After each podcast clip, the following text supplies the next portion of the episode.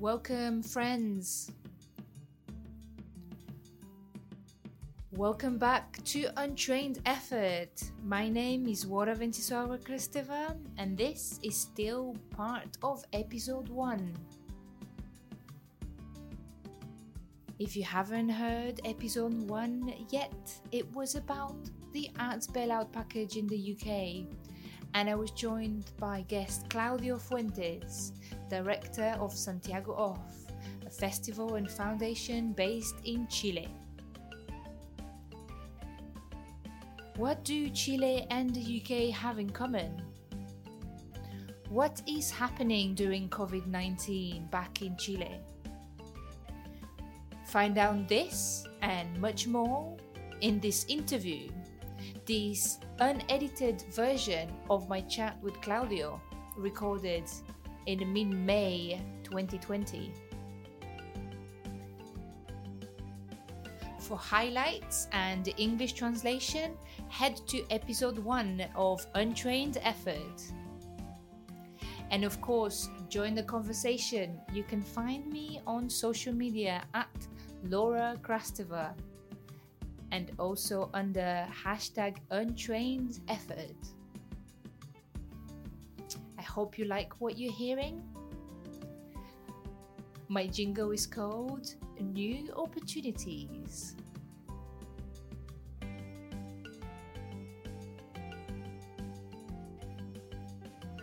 I let you listen to Claudio. And I hope that we will meet again for episode number two about universal basic income.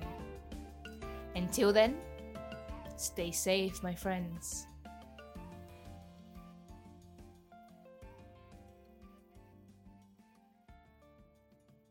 Creo que acá el teatro y el arte en general y la política van, van de la mano porque Chile ha tenido una historia reciente, eh, dentro de su historia reciente, eh, eh, hubo un gran apagón cultural que se dio junto con la dictadura, donde muy pocas compañías de teatro o muy pocos artistas pudieron seguir resistiendo en ese contexto.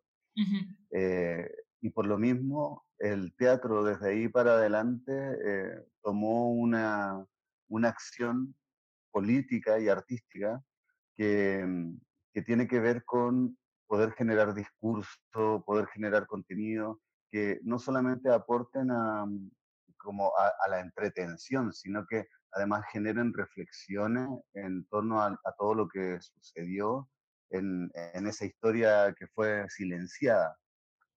Entonces, durante todos esos años de apagón cultural, luego cuando llega la, la, la democracia, eh, llegó con una idea muy transitoria, una idea de, de poder generar un, un una nueva institucionalidad política, eh, pero finalmente seguía la imagen de Pinochet muy presente en Chile, eh, por lo menos en los dos periodos, en los dos primeros periodos presidenciales, eh, lo que hizo que mucha de la, de la organización a nivel nacional de la distribución eh, de la responsabilidad de, de cómo se, estaba, se iba a distribuir este nuevo sistema eh, político en Chile tuvo que ver con la eh, subcontratación.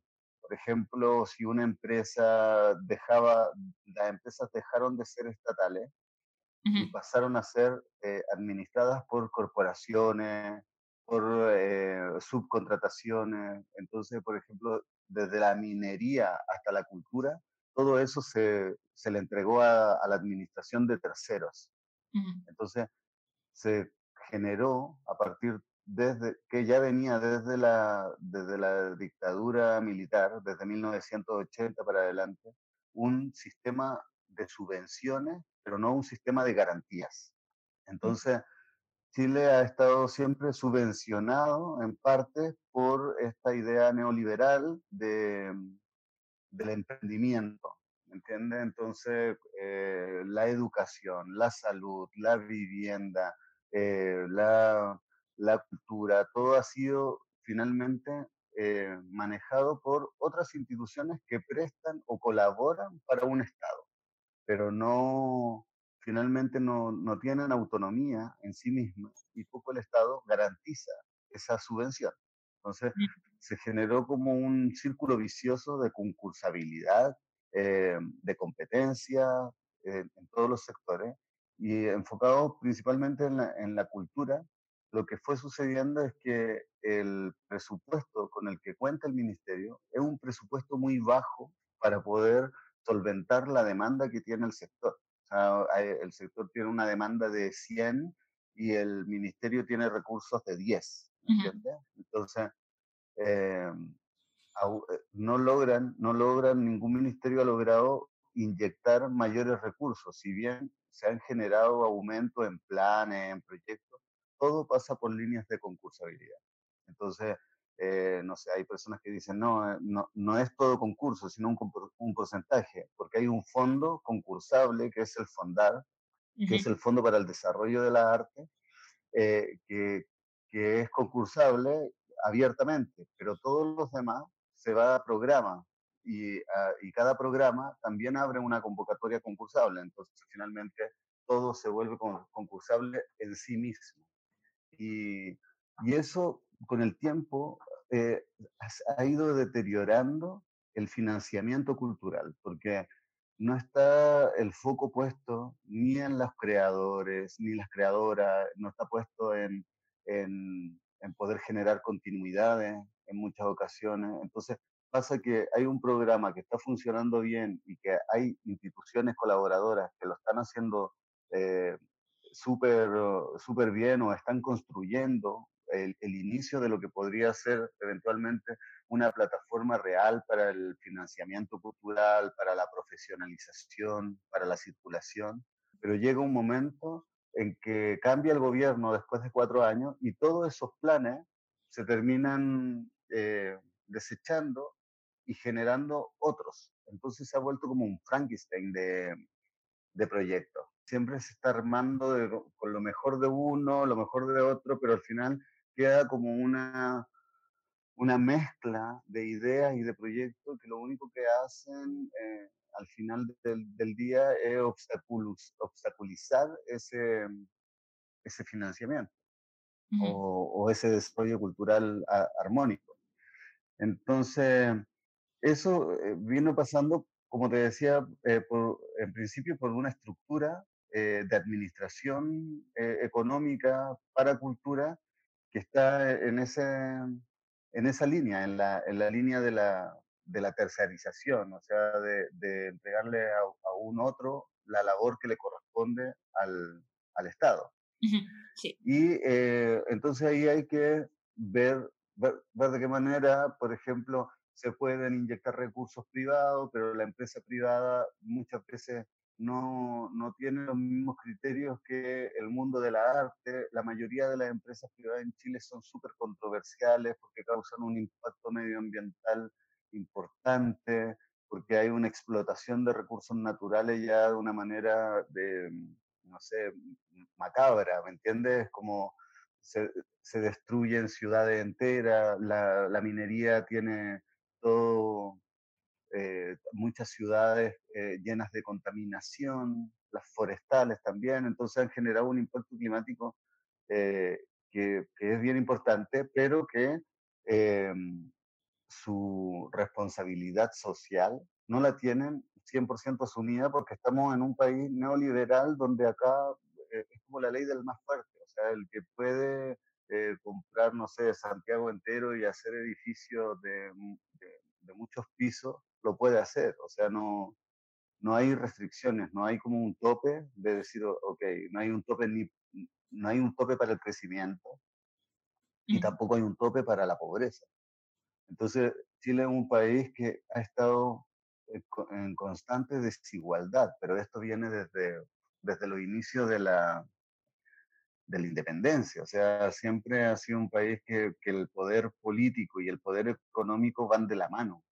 Entonces, eh, cuando se ejerce el poder político y el poder económico, eh, se confunde absolutamente todo porque finalmente se está gobernando para cuidar los intereses de unos pocos. Y bueno, y así, y así ha sido durante, en todo orden de cosas, sobre todo en eh, las principales demandas que tiene la ciudadanía, que son salud y vivienda, eh, perdón, salud y educación.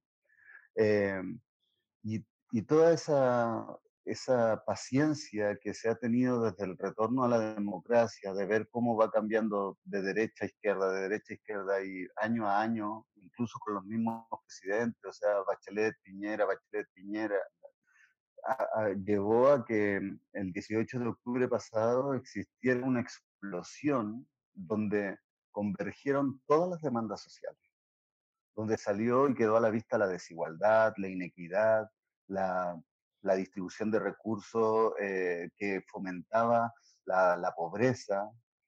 Y estábamos todos eh, apuntando a un cambio constitucional, porque la constitución que nos rige hasta hoy en día, esta constitución que tiene que ver con un sistema eh, de subsidio y no garante,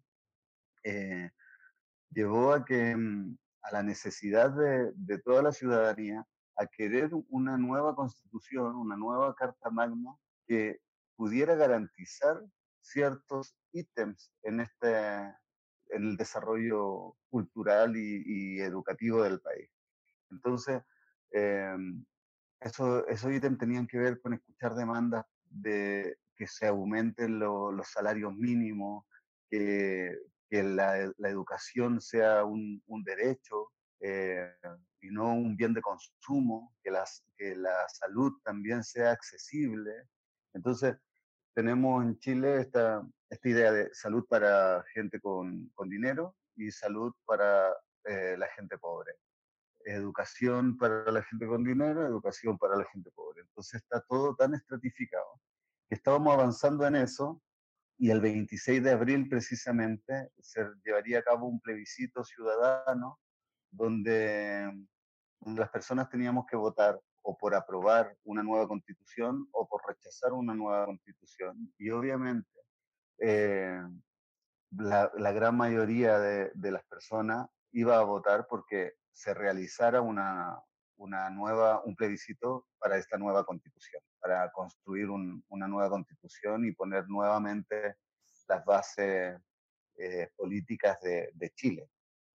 Sin embargo, eso no se llevó a cabo porque el 15 de marzo comenzó todo esto y, eh, relacionado al coronavirus y eso dejó mm, en, en, mayor evidencia todas las desigualdades que hoy se viven imagínate la gente que vive en, en situación de calle, eh, que necesita de otras personas para poder eh, comer, para poder abrigarse por la noche y no, o sea, todas esas personas son las primeras en la lista en, en finalmente en desaparecer. Mm. Y luego viene eh, todo, todo lo que estaba sucediendo con el proceso migrante en Chile, que tampoco estaba controlado. Entonces imagínate la cantidad de personas que también quedaron a la deriva. Y luego toda la estructura chilena que, que te acabo de comentar, Mm. que finalmente, no, como no tiene garantía, los artistas, la mayoría de los artistas no está eh, bajo un código laboral, no tienen eh, empleadores, los teatros eh, no contratan a las compañías, sino que es como un negocio a, a bordero, que es un porcentaje de la entrada, de venta de entrada, un porcentaje se va para el teatro y un porcentaje se va para la compañía, por ejemplo. Entonces, no hay ninguna regulación o algo que pudo, que, hubiese podido garantizar la estabilidad económica de todo el sector. Entonces todo cayó, fue como un file así, eh, eh, no sé, rotundo, ¿entendés? Eh, fue una, una caída de todo, fue, no sé, fue realmente un estado de catástrofe, pero entendiendo ahora o mirándolo desde el, desde el, punto de vista artístico, eh, claro, es un sector que está completamente desprotegido. Y, y en ese sentido, eh, más allá de, de, poder generar eh, petitorio, se le, se le está haciendo un petitorio a un gobierno que ya venía funcionando eh, mal. Entonces, dialogar con el ministerio es muchas veces dialogar con la pared porque a pesar de que se generan propuestas, se le entregan demanda artístico y ciudadana, el ministerio lo que hace es escucharla, eh, pero luego al momento de, de sacar la información, eh, publicar de qué manera se va a operar, es algo que no tiene sentido alguno con, la problemática real. Y, ahí es donde se generan los descontentos y donde está sucediendo todo lo que está sucediendo en las redes sociales y hay campañas y se generan redes y más redes y más redes de redes de técnicos, redes de actrices, redes de actores, redes de creadores, redes de salas de teatro, redes de festivales. Entonces, eh, llega un montón, un montón de redes que sí entre ellas están de acuerdo, se le presenta todo esto al Estado, pero el Estado finalmente no, no escucha. Ahora hay partes, eh, las que yo entiendo, de que las artes escénicas no son la única, la única forma eh, de actividad cultural y que también hay un montón de otras áreas que también hay que auxiliar. Pero sin embargo, siento que, que ¿Qué pasa que ninguna de esas áreas está realmente auxiliada o, hay una eh, intervención concreta por parte del gobierno que diga, ok, vamos a apoyar en esta, de esta y de estas características. Entonces, sacan un plan de ayuda que nuevamente vuelve a ser concursable y que dicen, bueno, vamos a financiar con 15 mil millones de pesos, que son así, algo así como 15 millones de libras, eh, vamos a ir en ayuda de, todo de todos los artistas. Pero finalmente lo que hacen es tomar el presupuesto del próximo año eh, en gran parte y los mismos programas que estaban pensados para, eh, para realizarse el año 2021 eh, los ponen en esta misma bolsa de ayuda. Entonces finalmente no, no es que se abra una nueva ventana para ir en auxilio de, de, lo, sino que están solamente adelantando un proceso que, eh, que de todas maneras se va a llevar a cabo eh, el próximo año. Entonces, eh, son como, no sé, como esta palabra un poco engañosa, ¿no? Como mm. noticias, fake news. vamos a, a, abrir este fondo, pero realmente el fondo no se abre, sino que es el mismo fondo que estaba, es como, no sé, como como bien extraño la forma en que, que, tienen, de, que tienen de operar. Y, entonces, claro, eso ha generado un, gran malestar. Eh, los fondos finalmente no, aún todavía no se, no se genera ningún apoyo real y concreto a la, a la arte en Chile, ni a las salas de teatro, ni a los festivales, ni menos a las compañías de teatro. Mm. ni a los artistas individualmente. Y cuando, ay, cuando hacen este anuncio de, los 15 millones de libras, em, anuncian que además va a ser concursable. Entonces, ¿cómo te, no sé, es, muy difícil de imaginar cómo alguien que necesita ayuda hoy en día, que necesita alimentar a su familia, que necesita, no sé, eh, darle salud a sus hijos, eh, tiene que además generar un proyecto y concursar para, que, para obtener ese beneficio. O sea, si presentaste una mala postulación o lo que sea, eh, nuevamente estás en absolutamente nada. Y a esto se le suma que, como te comentaba antes, que todo había sido tercerizado, grandes infraestructuras culturales que son eh, de dominio público están administradas por corporaciones de dominio privado. Entonces, eh, estas corporaciones eh, también están en una, en una crisis porque no pueden generar planes de negocio a partir de la infraestructura pública. Y muchas de, eh, de las estructuras culturales, de centros culturales, por ejemplo, tenían, tienen aporte del Estado que es un 60%, pero el mm. otro 40% eh, no, no, ya no lo pueden tener, ya no lo pueden gestionar. Entonces ya están con un 40% menos de recursos ahora lo más loco es que a pesar de que tenían 60% de, de recursos del Estado y 40% de gestión privada, eh, de ese 100%, nada eh, va para los artistas. O sea, va para eh, fichas técnicas, personal de aseo, gente que trabaja en los centros culturales, gestión interna, crecimiento interno, infraestructura, mantención, pero nada va para, para los artistas. O, o, va, en los casos que va, son excepcionales y el porcentaje es mínimo, ¿me entiendes?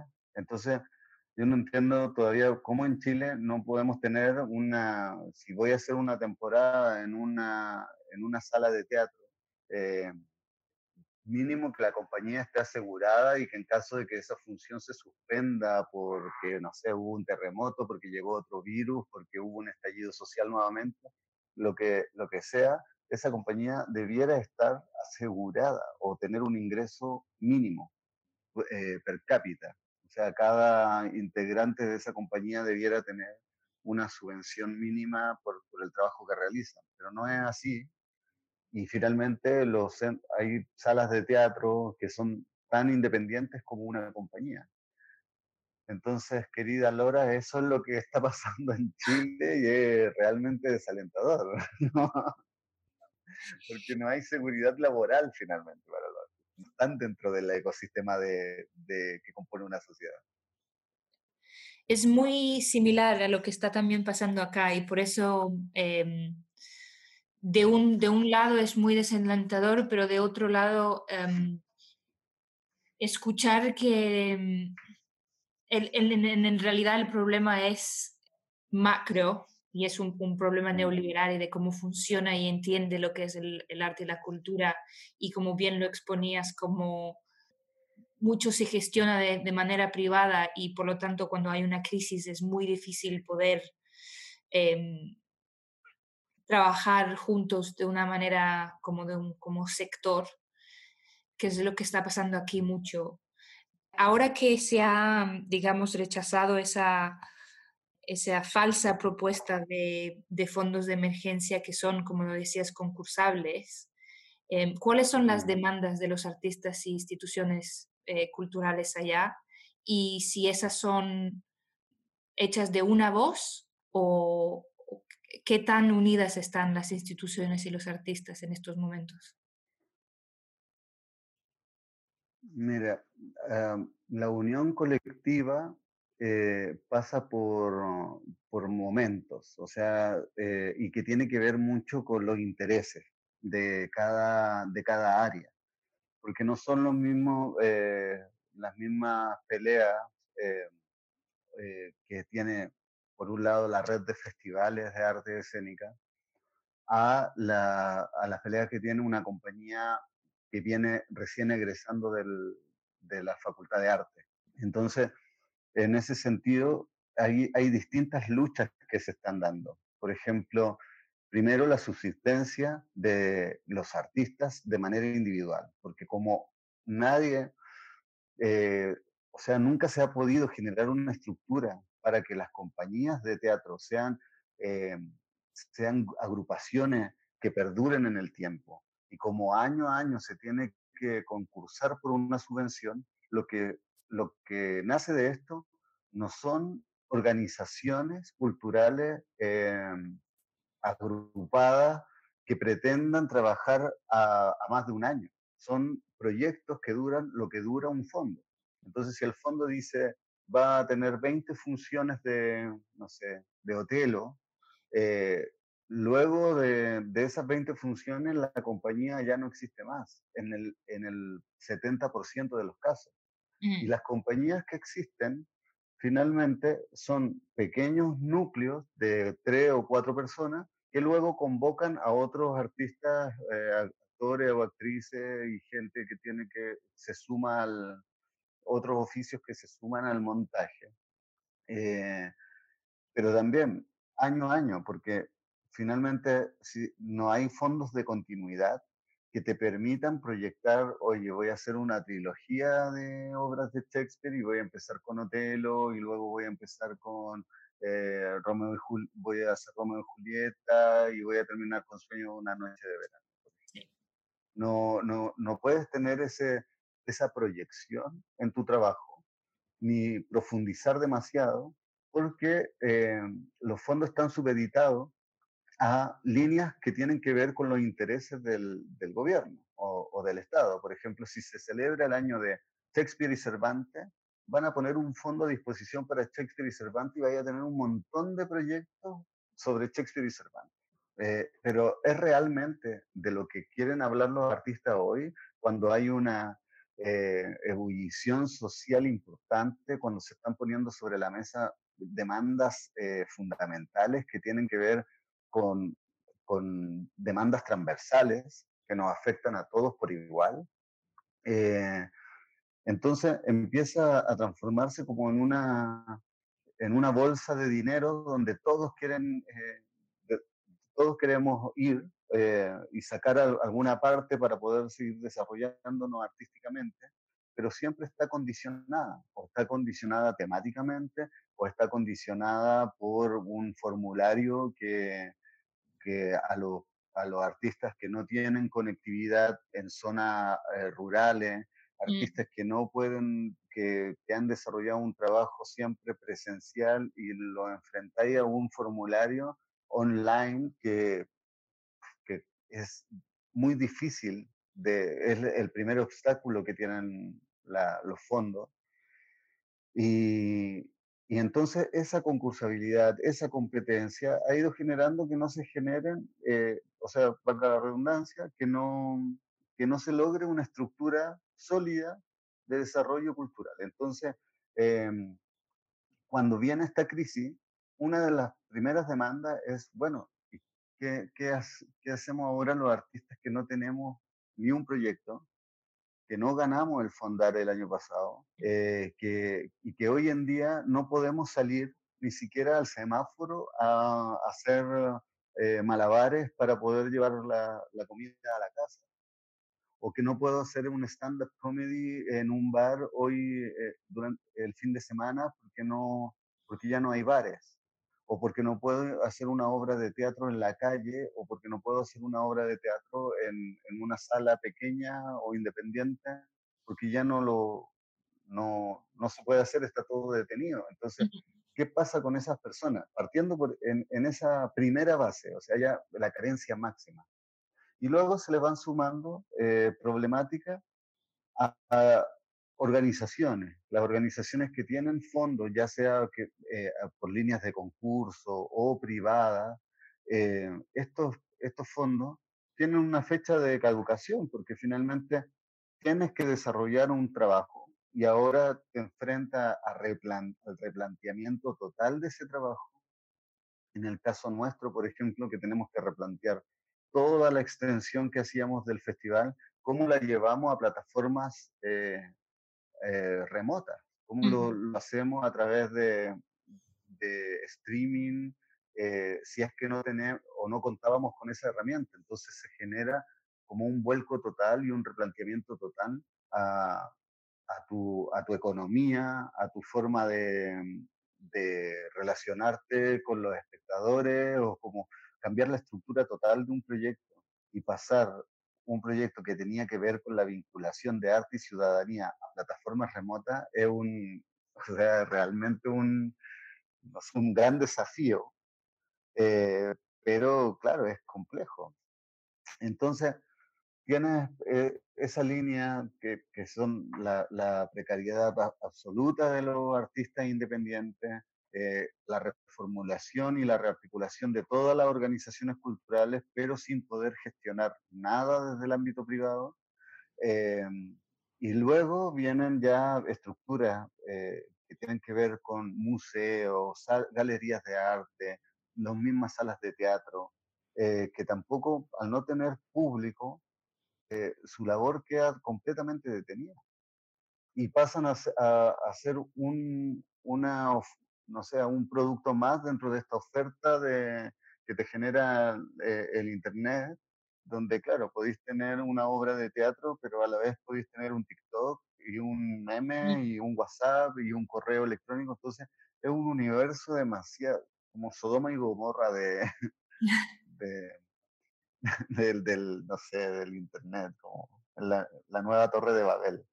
Entonces, es bien loco porque finalmente queda todo, incluso las demandas quedan ahí, quedan en, en, la web,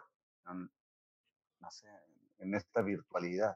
Y claro, ya hemos intentado, o sea, estamos trabajando eh, en poder agruparnos. Yo soy de la idea de que urge generar mesas ampliadas y cuando hablo de mesas ampliadas no, no hablo solamente de la realidad que está viviendo Chile hoy. Yo creo que, como tú misma lo decís, lo que está pasando en Europa, lo que está pasando en el Reino Unido, lo que está pasando en Latinoamérica en general, tiene las mismas características. Algunos que hay raras excepciones que pueden tener un financiamiento o, o una línea de apoyo un poco más robusta, pero hoy en día, claro, esto dejó en evidencia que una de las grandes desprotegidas es la cultura, es una desprotección social abismante, o sea, una desprotección eh, gubernamental abismante. Y, siento yo que la unificación de redes, eh, generar bloques eh, de trabajo bilaterales eh, son fundamentales hoy en día para poder generar otro tipo de reflexiones y a, partir de esas reflexiones otras demandas y esas demandas eh, poder, no sé, satisfacerlas. No sé si te respondí la pregunta, como que me fui por la rama. Me encanta, me encanta um, escuchar y pensar de esa manera um, casi trans, transnacional, ¿no? Porque estamos todos sufriendo de, de, de lo mismo mm, en diferentes, en diferentes situaciones y a diferentes grados, pero los problemas de fondo son los mismos. Sí, absolutamente. El, el próximo episodio lo voy a dedicar a, a, la idea del ingreso universal básico y, y de la, del efecto que podría tener en el mundo de la cultura. Aquí se está empezando a hablar de nuevo como una solución a lo que estamos eh, viviendo. ¿Qué te parece la idea? Me parece perfecto. O sea, es que yo creo que sería uno de los grandes logros de la humanidad, poder pensar en un, eh, en un financiamiento universal básico. O sea, es, eh, es que sería lo lógico. Yo creo que todas las personas no pueden hoy en día, en el 2020, tener necesidades tan básicas. O sea, eh, estoy hablando de, un, de un trozo de pan, ¿me entendés? Eh, desde ahí para adelante. Entonces, no sé, yo creo que la redistribución de la riqueza es un, un buen punto también, eh, porque hay gente que no, no sé, no, no hay límite. Por ejemplo, aquí la, una de las ayudas que se estaban empezando a concretar era de que todas las empresas eh, pequeñas empresas se pudieran acoger a, a una ley que permitía eh, no despedir al, a, a, las personas de uh -huh. su trabajo y darle un, eh, el Estado le iba a garantizar un 70% de lo, del ingreso. Uh -huh. Entonces, y el empleador eh, tenía que seguir costeando su eh, ISAPRE o su seguro de salud, su seguro de, sí de, para la vejez, etc. Pero la em, grande empresa, así te estoy hablando de empresas que tienen el, el dominio en Chile, como el, el, retail, que son que tienen supermercados, eh, ferretería, qué sé yo, ventas de ropa, que se llama el retail, eh, también se acogió a esto. Y, y, entonces pasan como que estas gi empresas gigantes, te estoy hablando de, o sea, de millones y millones de dólares, eh, finalmente pasan como por pequeñas empresas. O, o, tienen una legalidad en Chile que lo hace ser como pequeñas empresas y no pagan en los impuestos que debieran pagar por ser empresas multinacionales. Entonces, finalmente tenía esa, esa realidad que es final, como la letra tramposa constantemente, como la letra chica que se le dice acá. Sí. Eh, entonces, claro, se, con el estallido social se empezó a hablar de aumentar el sueldo mínimo, que hoy en día está en 310 libras. Entonces imagínate, Chile y Londres tienen precios similares mm. en un montón de en, un montón de cosas, en, transporte, por ejemplo, el transporte acá es carísimo eh, y por, e, por, eso mismo empezó el, el estallido social. Aumentaron el precio del transporte eh, y, eso provocó que, bueno, que mensualmente era, eran nada, eran tres libras mensuales los que iba a subir, pero el sueldo mínimo no subía eso, subía una libra. Eso empieza a provocar eh, desequilibrio y, y con 300 mil pesos en Chile no se puede vivir. Eh, es que es imposible. Mm. Entonces, ¿cómo modernizar el ingreso? Y este, estoy hablando de que los diputados, los senadores, eh, la gente de gobierno, eh, tienen sueldos que están sobre los 8 millones de pesos. Entonces, llega un, punto en que, en que, claro, es necesario que el sueldo mínimo primero suba y que, y que ese sueldo mínimo sea un derecho universal, sería, sería un gran legado que le podéis dejar a, las nuevas generaciones y si toda la humanidad rema y, trabaja para eso. Mm. Pero sería, sería un gran logro. Ojalá. Lo último, que, lo último que te quería preguntar, aquí se habló mucho, especialmente en, los primeros, en las primeras semanas, de la desaparición del, del teatro por completo. Y aunque suena bastante angustiante, también abre posibilidades y, como otras ventanas acerca de, de, otras realidades que podrían haber hecho o que podrían ser. Si no existiera el ámbito del teatro, ¿a qué te dedicarías? Yo creo que a la literatura. Eh, pero no, no sé, yo creo que no... Me cuesta mucho imaginar una vida sin teatro. No, no creo que sea algo que, que suceda. Hoy el día estamos sin teatro, pero también no es la primera vez que la humanidad se enfrenta a una peste de estas características. Y, siento yo que, claro, que ahora las herramientas digitales te permiten seguir ciertas conectividades, eh, o sea, generar a través de la conectividad el vínculo con, eh, con otras comunidades, pero pero siento que, claro, que el teatro va, va a volver. Eh, yo, claro, me dedicaría a la literatura porque es una también de mis grandes pasiones, o a la dramaturgia, poder escribir, seguir generando ficciones, pero eh, siento que el, teatro hoy se, también se reinventa y, y más allá de que la plataforma digital nunca va a ser lo mismo que una experiencia estética presencial. Mm. Eh, no, no, nunca, va, nunca lo va a poder suplantar. Entonces, en ese, en ese sentido, siento que va a llegar un momento en, en, volver a replantearnos el teatro. Sí, sí creo que el teatro no va a volver a ser lo mismo después de esto. Eh, eh, por un montón de, de, situaciones, o sea, ya desde, desde líneas temáticas, o sea, creo que esta generación va a estar marcada por siempre o, por mucho tiempo eh, por esto que está sucediendo. O sea, eh, imagínate la, la fragilidad, es cuando ya tú piensas que nada más, o por lo menos en Chile, así como, ¿qué viene ahora? Y viene esto de fácil. Estábamos en un país que está, eh, no sé, está todo roto finalmente.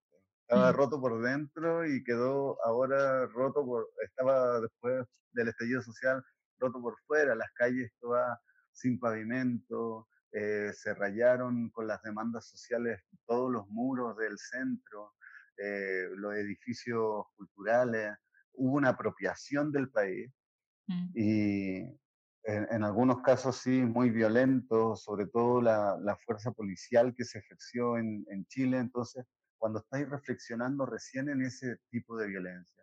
en cómo, eh, en cómo finalmente oprimen las necesidades del pueblo.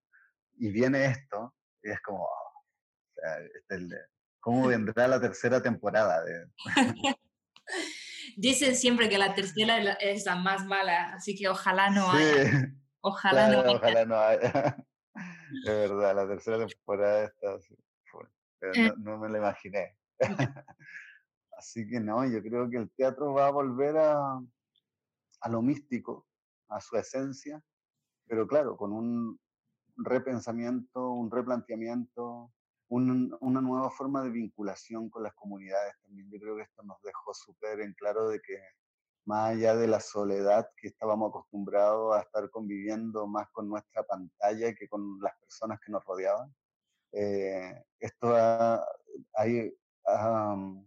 levantado esa necesidad, ha despertado esa necesidad de vincularse con el otro, del abrazo, de, de la cercanía, de, de, darle valor a esas otras pequeñas cosas que eran encontrarse afuera de, de la sala, afuera de un teatro o, o, en otro país y poder generar vínculos. Y, y, esto mismo que está sucediendo hoy día, ¿me entendés? De que podamos estar hablando y reflexionando sobre teatro eh, o sobre arte, sobre sociedad, estando tan lejos pero tan cerca a la vez. Eso. Muchas gracias. Gracias a ti, Laura. Gracias por pensar y, eh, en, en, mí y lo que tú necesites. Bueno, aquí estamos para, para poder ayudar. Igualmente, antes de que nos despedamos, ¿dónde podemos seguir o saber más de tu trabajo y qué les dirías a los oyentes aquí del Reino Unido y más allá como últimas palabras antes de despedirnos? Eh, mira, sobre nuestro trabajo, ahora estamos en, en, las redes sociales, en Instagram, Facebook y la página web www.santiagooff.com. Y eh, nada, y como despedida, fuerza, fuerza, aguante, eh, convicción, sobre todo, de que el arte finalmente va a ser lo que, lo que nos va a salvar y va a salvar eh, a muchos porque nos va a reencontrar con, con la humanidad. Entonces, en ese sentido, nada, solamente eh, esperar, tener paciencia y ya saldremos victoriosos y victoriosas de todo esto. Muchas gracias. Gracias a ti, Laura. Oye, cuéntame cuándo salga para poder eh, compartirlo. Sí, pues ojalá ahora que me va a tocar editar esto un poco, ojalá salga el lunes que viene. Ese es el plan. Genial. Ya, ahí tú me vas contando. Sí, y sacar todos los lunes un episodio y poquito a poco como, como añadir al, al pensamiento, añadir a, a, las redes, ¿no? Para que haya mm, otros espacios de encuentro, especialmente encuentros internacionales que faltan acá y que, como, mm. como decíamos, siempre es, es importante mm, formar estas alianzas también y formalizarlas en, en, ahora en medios que puedan viajar más, más allá de, de, un, del país de uno. Sí. Perfecto, yo te voy a ir contando. Bueno, muchísimas gracias por tu tiempo. Que pases un buen día. No, gracias a ti. Tú también. Lo que te queda de día. Un abrazo grande. Que estés muy bien. Chao, Laura. Chao, chao.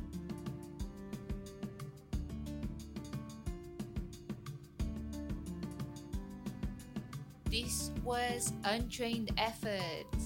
Thank you for listening, and I hope we will meet again in two weeks' time to discuss universal basic income and its potential effects on the creative industries.